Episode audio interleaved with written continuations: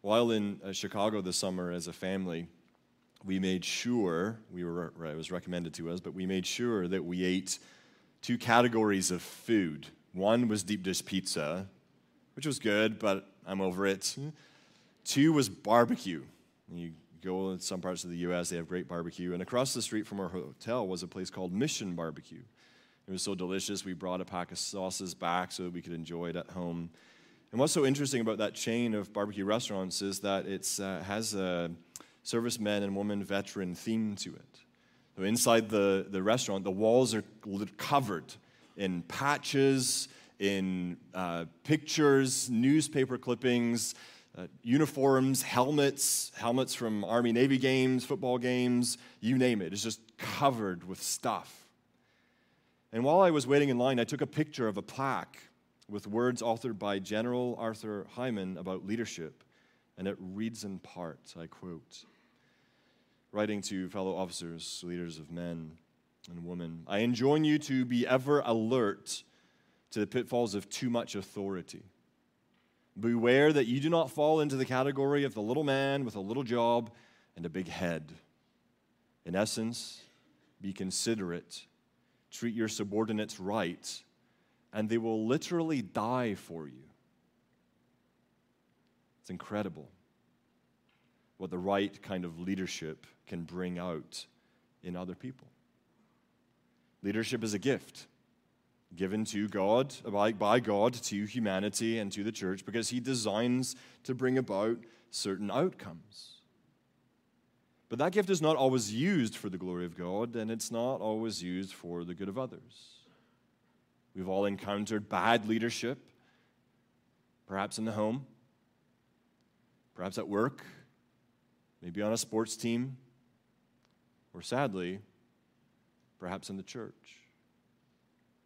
I hope, on the other hand, that we've all encountered good leadership in one or more of those realms as well.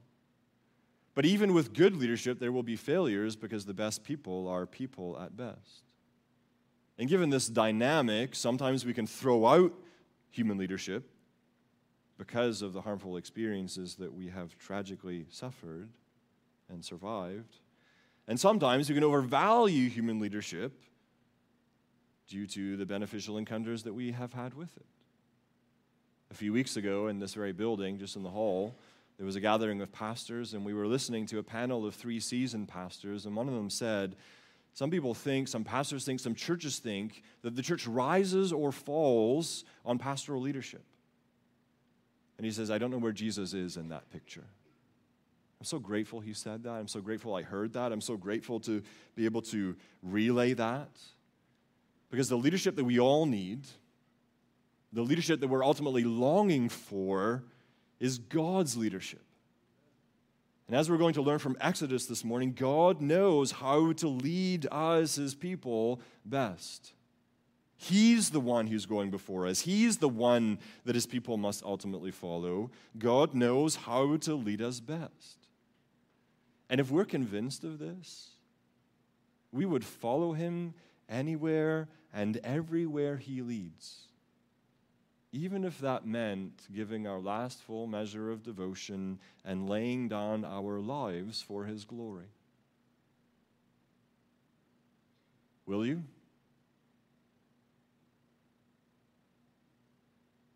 Is that what God's leadership would bring out of us? Out of our church? Would you die for the Lord? Would you follow him into the unknown? Would you endure hardship and suffering if he led you that way to make his name famous? I'll leave those questions hanging as we open our Bibles to see four traits of God's leadership. And I hope and pray that they will convince us that God indeed knows how to lead us best, and thus we will follow him. So turn with me to Exodus chapter thirteen. It's page fifty-five on the blue in the blue Bibles that uh, Pastor Keith mentioned. Can I call you that, brother? Page fifty-five, Exodus thirteen. Sorry, verses seventeen through twenty-two. I'm picking up at that section there.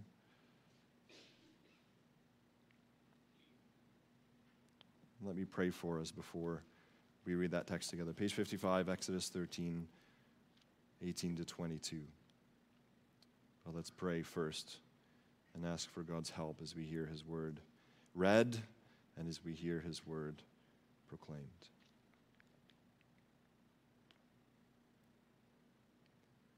Lord, would you grant us with strength by your power through your Spirit in our inner beings right now, so that we would know, have strength to comprehend what is the breadth and length and height and depth of your love for us in Christ, of the love of Christ that surpasses knowledge, so that we would be filled with all the fullness of God. Enlighten the eyes of our hearts, Lord. Open our eyes to the beauties of what your word reveals about who you are, and convince us of how it is that you lead your people, so that we would see you always and that we would follow you everywhere you would call us to go. And this I ask in Jesus' name, amen. So Exodus thirteen, verses seventeen to the end of the chapter, this is what the Holy Spirit says. When Pharaoh let the people go, God did not lead them by way of the land of the Philistines, although that was near. For God said, lest the people change their minds when they see war and return to Egypt. But God led the people around by the way of the wilderness toward the Red Sea. And the people of Israel went up out of the land of Egypt equipped for battle. Moses took the bones of Joseph with him, for Joseph had made the sons of Israel solemnly swear, saying, God will surely visit you, and you shall carry up my bones with you from here.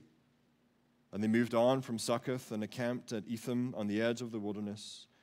And Yahweh went before them by day in a pillar of cloud to lead them along the way, and by night in a pillar of fire to give them light, that they might travel by day and by night. The pillar of cloud by day and the pillar of fire by night did not depart from before the people. And this is the word of the Lord. Thanks be to God. For the second time now in Exodus, we encounter God's people on the move. Back in twelve thirty-seven, on the heels of the tenth plague, we read that the people of Israel journeyed from Ramesses to Succoth. Free at last, they are no longer slaves, but they're not settled in the land of promise the Lord swore to give to them yet. It's going to take the rest of Exodus, Leviticus, Numbers, and Deuteronomy for them just to get to the edge of the promised land. There's a long ways to go. They were on a journey, a journey that has many similarities to what we experience today. If we're in Christ, we have been saved, but we're not yet settled in the place the Lord is preparing for us. He hasn't come to take us to be with him yet. He hasn't returned as he promised yet. The first heaven and the first earth have not passed away yet. All things have not been made new yet. We are in the in-between. We're in between resurrections, Christ's and our own. We are in the present evil age and not yet the age that is to come. And while here, in this have been saved, being saved, but not yet fully saved moment, we need to know that God is leading the way. More than that, we need to know how God is leading the way, for only then will we follow wherever he does lead. Only then will we conclude that God knows how to lead us best. So look at verses seventeen and eighteen for the first trait of God's leadership. God leads us graciously.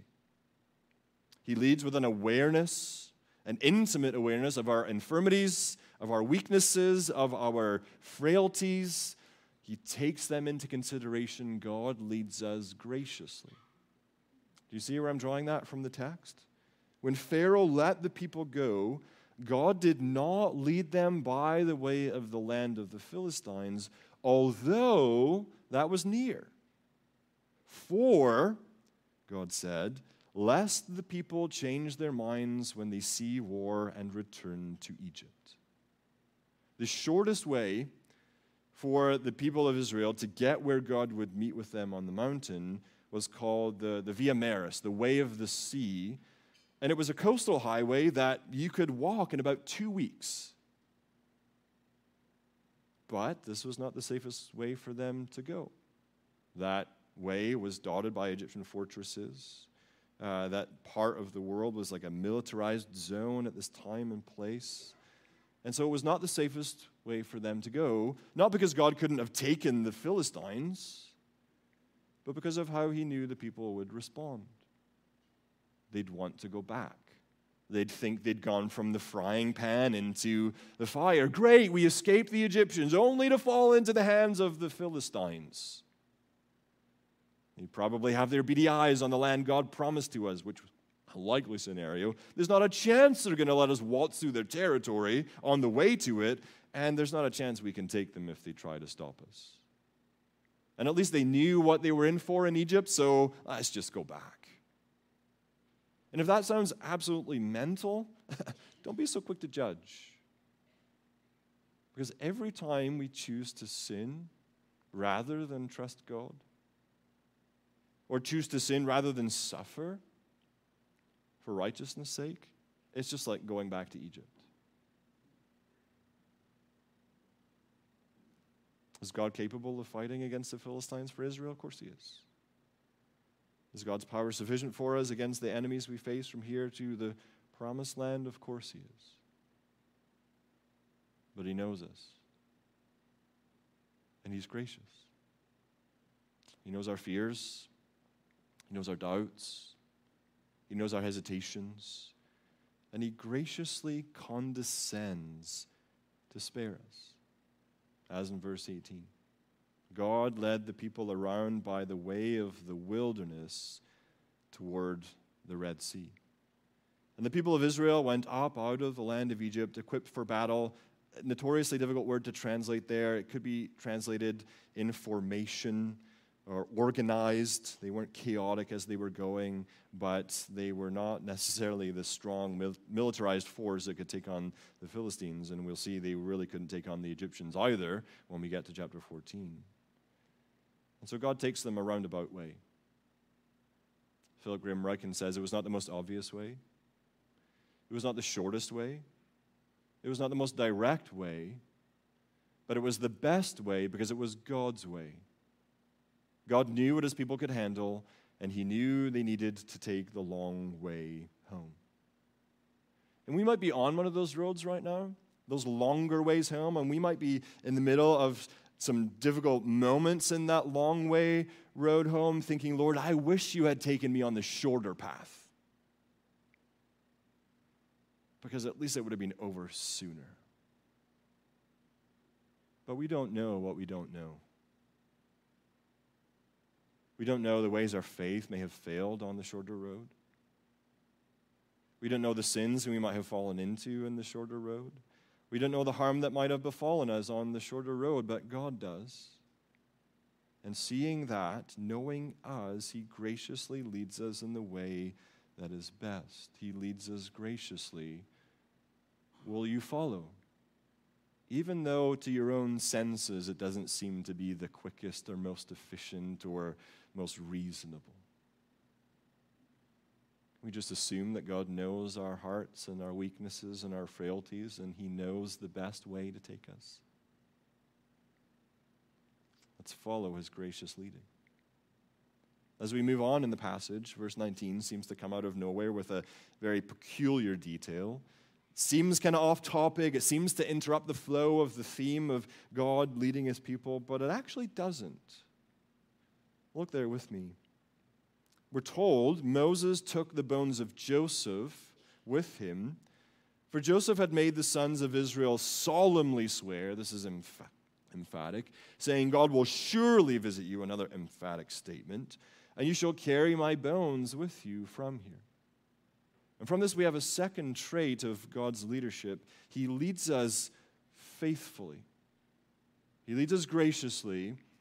He leads us faithfully. We can be so sure of God's follow-through on his promises that we can trust them even beyond the grave. because he's faithful. And he leads us that way. In the patriarch Joseph, he believed that. He experienced God lead him from the hands of his murderous brothers. He experienced God bring him out of the well and get sold into slavery. He experienced God through the injustice of a wrongful imprisonment to be brought out of the dungeon and given the second highest office in the land of Egypt. Joseph experienced God meaning for good what others had meant for evil. Joseph saw how God had used him to spare Judah and the rest of his brothers, the descendants of Abraham and Isaac and Jacob, through whom all the nations of the earth would be blessed. He would have heard stories of Genesis twelve and Genesis fifteen and Genesis seventeen and Genesis twenty-two from his grandparents and from his parents, and he believed that God would remain true to the covenant promises he had made, because in Genesis fifteen, God swore by himself. He believed God would be faithful even if he never lived to see the promises. He believed God's promises were for more than just his own life, because God is faithful. And so before he died, recounting Genesis fifty twenty-five, Joseph made absolutely certain that the people of Israel understood his last will and testament: "You shall carry my bones from here." He wanted his embalmed body buried in the land of promise with his ancestors who had been gathered to their fathers. And in Joshua twenty-four thirty-two, right at the end of that book, that's exactly what happened when he was buried in Shechem. And I believe this is Old Testament evidence that from the very early moments of God's redemptive history, God's people had hope in the face of death, even hope of resurrection. When Abraham died, we're told that he died and was gathered to his people. When Isaac breathed his last and he died, we read the same, that he was gathered to his people. When Jacob died, he is said to have been gathered to his people. Well, where were they? With the Lord. This wording, I quote, described an expectation of the intermediate state of paradise, from which one would be resurrected with bodily remains rejoined and transformed by God's Spirit into a spiritual body with which to inhabit heaven forever. And the turns the Israelites took carrying Joseph's mummy — remember, he was embalmed in Egypt by the Egyptians, who were very good at this. He was, car- he was carried, and every single time some guys came around that, I don't know how the details of how they picked it up and carried it, but every time some guys got that weight on their arms or on their shoulders, they were feeling an expression of Joseph's hope of eternal life. It was seen. It was felt by this generation that was coming out of Egypt. So Joseph's body, Joseph's faith were a link between the faithfulness of God in the past, the fulfillment of God's promises in the present, and the assurance of God's promises in the future. And the question this raises for each of us, especially those who are naturally nearer the end of their lives than others: will the legacy of you of, of faith that you leave compel others to trust in the faithfulness of God? There are many different ways that we can highlight the faithfulness of God's leading of his people, even in our own death. We can plan our funerals to ensure that they point people to the resurrection of Jesus Christ. You know, there are too many funerals that happen of believers where the resurrection is not even mentioned. What a tragedy. That's our hope. We can engrave our headstones with scriptural words of hope beyond death as a monument to anyone who might one day walk past that. We can leave legacy gifts to our churches, which says, "I believe that the gospel will still advance till all of the Gentiles have come in, and till all of those who are of Jewish descent come in according to God's sovereign plan. I believe that that will happen after I'm dead until Christ comes. So I'm going to leave to you, church, resources to help you make that happen. And whether small amounts or large amounts, that would speak to family and church alike and say, God's faithful. He's still working. He'll keep his promises. He's building his church. He'll surely do it. So maybe your will needs to be adjusted to reflect that faith and the faithfulness of God. Another way that we can express this faithfulness of God to those who will come behind us is to think through what your final words would be if you were able to speak any from your deathbed.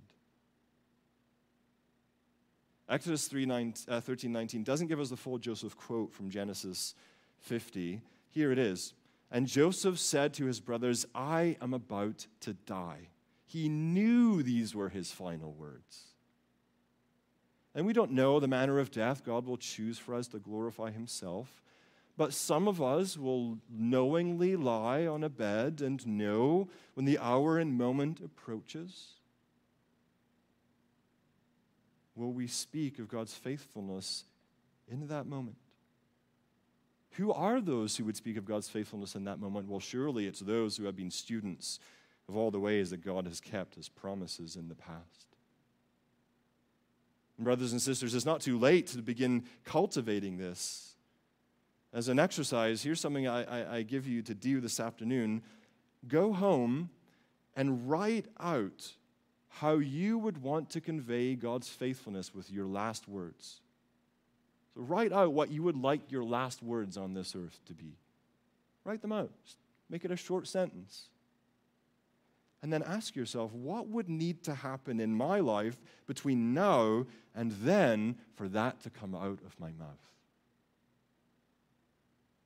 You see, when we're suffering, when we're afraid, when we're about to embrace the unknown, what's inside of us comes out unfiltered. So write your ideal last words that would convey God's faithfulness and reverse engineer back to this moment to figure out what would need to happen for those words to come out of you. Maybe that's memorizing more scripture. Maybe that means creating a life timeline. We just look back to observe all the ways that God has proven himself faithful to you, both in the valleys and the mountains. Maybe that means bringing God's faithfulness to bear on your fear of death. Maybe that means bringing God's faithfulness to bear on your fear of getting old and frail and dependent. Maybe it means bringing God's faithfulness to bear on your fear of suffering because you don't know how much pain you may be in in such a moment. And if you're not a Christian and you're hearing me talk about death and asking people to write what your last words would be, and this sounds morbid or absolutely, utterly terrifying to you because you've got no hope or comfort beyond the grave, it's probably because, like most of the culture, you don't want to think about death. We're obsessed with death. It's all over every entertainment venue that we can engage in, but we don't like to actually think about the event of our own death. And the scripture gives a reason for that. It's because there is the fear, the bondage of the fear of death. It is a terrifying thing to think about dying and falling into the hands of the living God apart from Christ. But friend, it need not be that way. The enemy of death has been defeated by the crucified, resurrected Christ. The wages of your sin, which is death, have been paid by Jesus. This is what he said, and this is my commitment to begin every funeral I'm involved in with these words for the rest of my ministry. He said, I am the resurrection and the life. Whoever believes in me, though he die, yet shall he live. And everyone who lives and believes in me shall never die.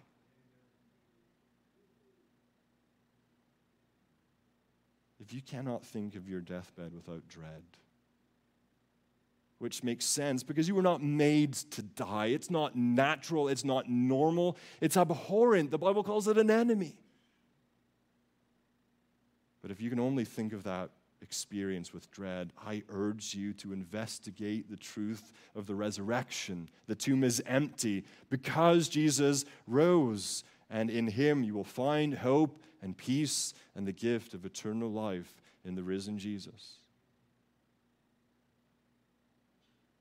God is so faithful to these promises, church, to lead us in them, that he can lead us to a place where even in the moment of death, we can be preoccupied with his faithfulness as a legacy to others, that this is who God is. Will you follow him in his gracious, faithful leading? A third trait of God's leadership is found in verses twenty through twenty-one. He leads us personally. And by this, I, I don't mean each of us individually, although that's certainly true. I mean he leads us himself. He leads us personally. He's the one. He doesn't dispatch another to do it. He does it himself. Look at the sights and realities of these verses with me. It says that they moved on from Succoth and encamped at Etham on the edge of the wilderness. We have no idea where these locations are. But even though they are insignificant dots on the map on the way to the destination, which all of us have in life, God is nevertheless right there in them. As to how God led them, not by the way of the Philistines, around the way of the wilderness towards the Red Sea, verse twenty-one gives us the answer. And Yahweh went before them in a pillar of cloud to lead them along the way, and by night in a pillar of fire to give them light, that they might travel by day and by night. This is not two pillars, it's one. In the daytime, it was visible as a cloud. In the nighttime, it was visible as a pillar of fire. And notice that it is God himself who is present here, manifested. Uh, theologians call these theophanies, God appearances. They're manifested in the pillar that is cloud by day and is fire by night. It's not a vision. It's the glorious presence of Yahweh leading the way, for it tells us he is said to go before them. That was his purpose, to lead his people. And he himself, he shows up so that his people would know where to go, when they should go, and when they should stop. And it must have been absolutely stunning of a sight to behold. During the day, the unapproachable light of the glory of God was shrouded in the cloud, yet God still made his presence visible and known. At nighttime, with the contrast of the darkness, enough of the glory of God emanated from the cloud, illuminating the pitch black to give light to the people. The same phenomenon of cloud and light manifested of the, in, uh, the glory of God on the mountain. And we'll get to Exodus nineteen, where we read Mount Sinai was wrapped in smoke because Yahweh had descended on it in fire. When the tabernacle was built, the same glory of Yahweh filled the tabernacle. I'm quoting Exodus forty. Moses was not able to enter the tent of meeting because the cloud settled on it. Throughout all their journeys, whenever the cloud was taken up from the tabernacle, the people of Israel would set out. But if the cloud was not taken up, then they did not set out till the day that it was taken up. For the cloud of Yahweh was on the tabernacle by day, and fire was in it by night, in the sight of all the house of Israel throughout all their journeys. He showed up himself to lead his people in the way they ought to go. He's the God who was there. He's the God who was present with his people. Now, you might be thinking, you know what, I wish that I could get a miniature version of one of those things. Wouldn't that be great if we had, like, an, each of us had our own miniature pillar of cloud, so during the day, and pillar of fire by night, and uh, and every decision that we had to make, we just, the Lord was just right there saying, yeah, do this, do that, don't do this, don't do that, go this way, don't go that way. Do we go on that day? Do we leave that job? Do we buy that house? Do we pick that long-term care home for our loved one? Do we go to that university or this university? On and on we could go. And you think, ah, oh, man, it would be so easy for the Israelites in that sense. Do we go? Well, no, the cloud's not moved. Do we, do we, do we stay? No, the Lord is moving. We, we need to go. And we read passages like these with a longing or a sense that somehow maybe God has shortchanged us, or that we're in some lesser position than his people of the past. And three comments in response to that. First, God cares about all aspects of our lives. Hear me say that. But he's not a magic eight ball. He's not a genie. He's not a divine vending machine, and we should never think of him or treat him as though he is. Second, I think it's important to understand that this is an extremely significant moment in redemptive history. And in these extraordinary moments, God works in extraordinary ways. But not every moment in history is seemingly like that. Not every moment in the life of God's people was like this moment. They hadn't seen the pillar of cloud and fire the whole time they were in Egypt. But God was still there, and God was still working and seeing and hearing and knowing. And when they got to the promised land, well, God didn't continue to lead them that way either. And third, you as a believer in Christ are in a far greater position than the people led by God's glory in the cloud and the fire. And you might be like, I don't know if I buy that. Well, not only do you have the full revelation of God, none of which they had in writing in this moment, the Spirit of God is in you. As we read about a pillar of cloud and fire leading God's people in Exodus thirteen, let us not forget what happens in Acts chapter two. When the day of Pentecost arrived, they were all together in one place, and suddenly there came from heaven a sound like a mighty rushing wind, and it filled the entire house where they were sitting, and divided tongues as of what? Fire appeared to them and rested on each one of them.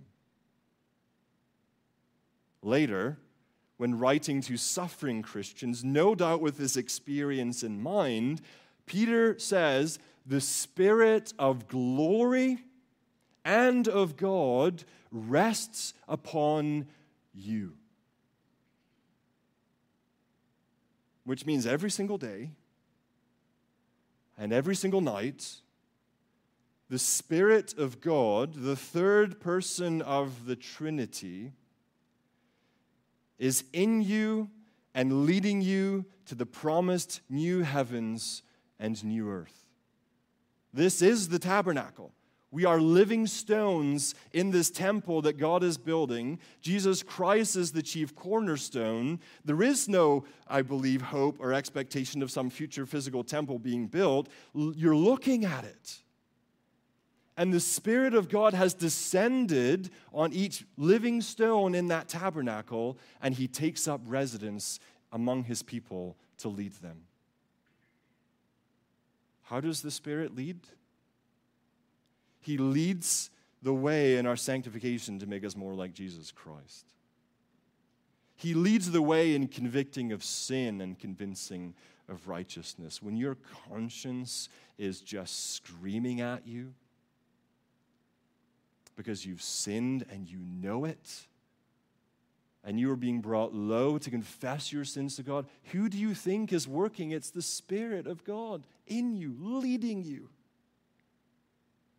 He leads the way in praying when in our groans we don't have the words. He leads the way by illuminating, illuminating our understanding of the Scriptures. He leads the way in training our powers of discernment so that we can distinguish between good and evil, true and false.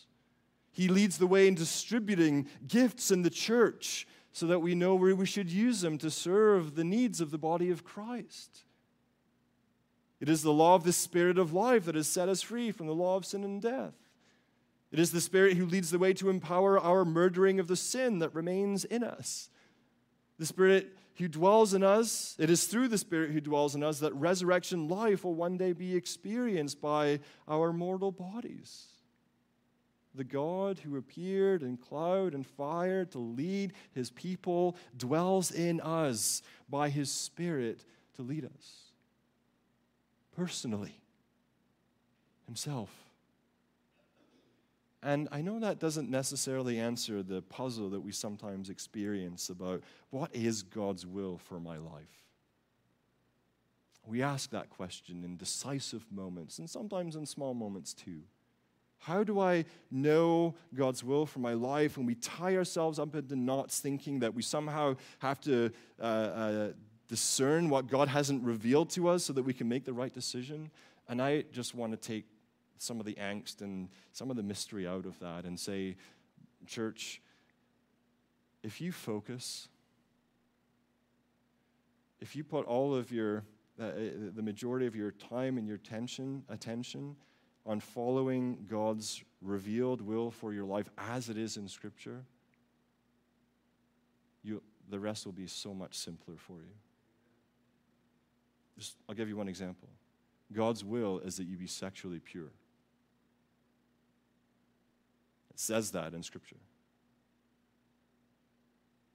And so we might be wondering about all these other things. I don't know what to do here or there, but we're not even obeying God in the things He's clearly revealed.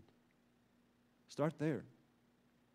It is the will of God that we be saying thanks. That's what Scripture says. And we're, we puzzle over all the other things. What should I? Well, are you even saying thank you to God regularly in the course of your life? Focus there. And as your life comes more in line with God's revealed will and the Spirit's leading of you according to the Word of God, we get to a place where what we want to do and what God wants us to do go like this. And we are just freed in our decisions. Why am I the pastor of this church? Because I want to be. If someone said, will you pray about being the pastor of our church? I would say, no. I'm not even going to pray about it because I'm using my gifts here in the ways that the Scripture tells me to. So I don't think it's a moral right or wrong. I'm just going to stay here. Now, if the Lord really wants to get my attention and go about ways to do that, then okay, but I, I don't want to go anywhere else. I think it can just be that simple. If we focus on the ways that God is personally leading each of us by His Spirit as revealed in His Word. And again, I ask, will you follow Him? And just was true from Egypt to the Promised Land, the fourth trait of God's leading is observed in the final verse of our text. He leads us graciously, He leads us faithfully, He leads us personally, and He leads us constantly. God is always there ahead of us. God leads us constantly. We see that in verse twenty-two. The pillar of cloud by day and the pillar of fire by night did not depart from before the people. Uh, one commentator translates it this way. I love it. The pillar of fire, the pillar of cloud by day, the pillar of fire by night did not move an inch from before the people. When God's presence first appeared in this manner, I, I just was wondering this week, what were the conversations like amongst the people of Israel? Imagine, a husband and wife, is it still there? Yeah, it's still there. Has it moved? No, it's not moved. Dad, is it is it still there? You're talking to your little one? Yeah, it's still there. Do you think it will be there in the morning? Yeah, I think so. And I wonder how long those conversations went on until they realized that God's not going anywhere. Because He did this for forty years. And I wonder how comforting this was to them. Every time they pitched their tent, God was there. Every time they got up to use the facilities in the night, God was there. Every morning when they rolled out of bed and went outside, God was there. He never left them, even for an instant. He never drifted. He never wandered. A forty-year glorious visual demonstration of God's unfailing presence with His people. fourteen thousand six hundred days, it's over three hundred fifty thousand hours, it's over twenty-one million minutes. It didn't, it didn't move an inch.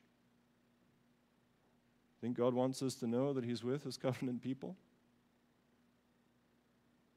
And as stunning and as miraculous as this appearing of God was at this place and this time, though the manner of God's being visible to His people is different, the reality is not. We hear Jesus say, surely I am with you always, even to the end of the age. He told his disciples, I will not leave you as orphans. I will come to you. And he did by his indwelling spirit. And Keith prayed what the writers, the writer to the Hebrews could apply uh, in this promise to such things as contentment with what we have and as help to keep us free from the love of money. For he has said, I will never leave you nor forsake you. It's constant. How do we experience that today? Well, in all of the ways that we experience the Spirit working. But there's also ways that God is so gracious and kind to show us that he's there with us. And I'm sure you've got story after story of evidence of God's assuring you that he's always there. I, I'm, I'm just going to end by telling you one from, from my own life, from our life as a family.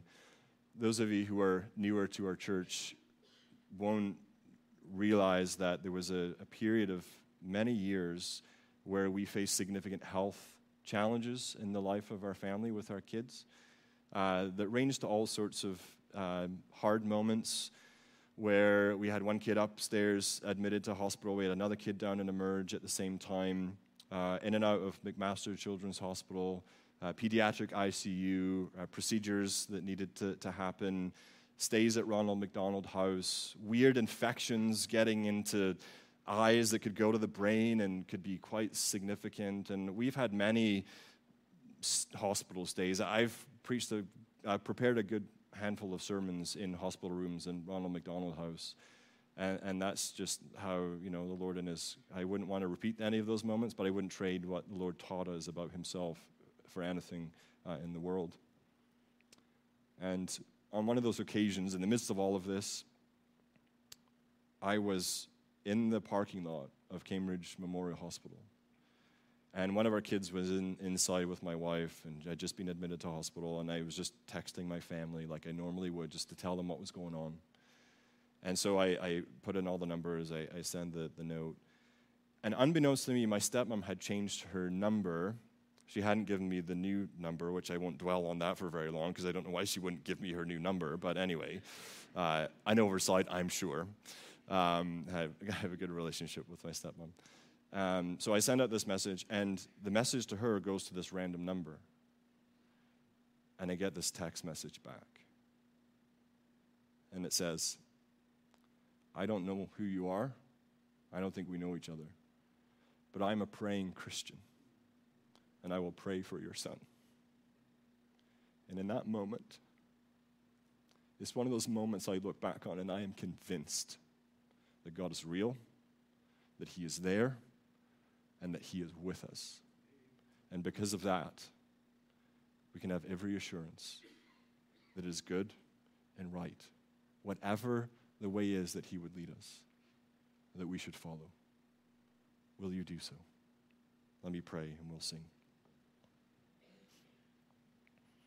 Lord, thank you for showing us who you are.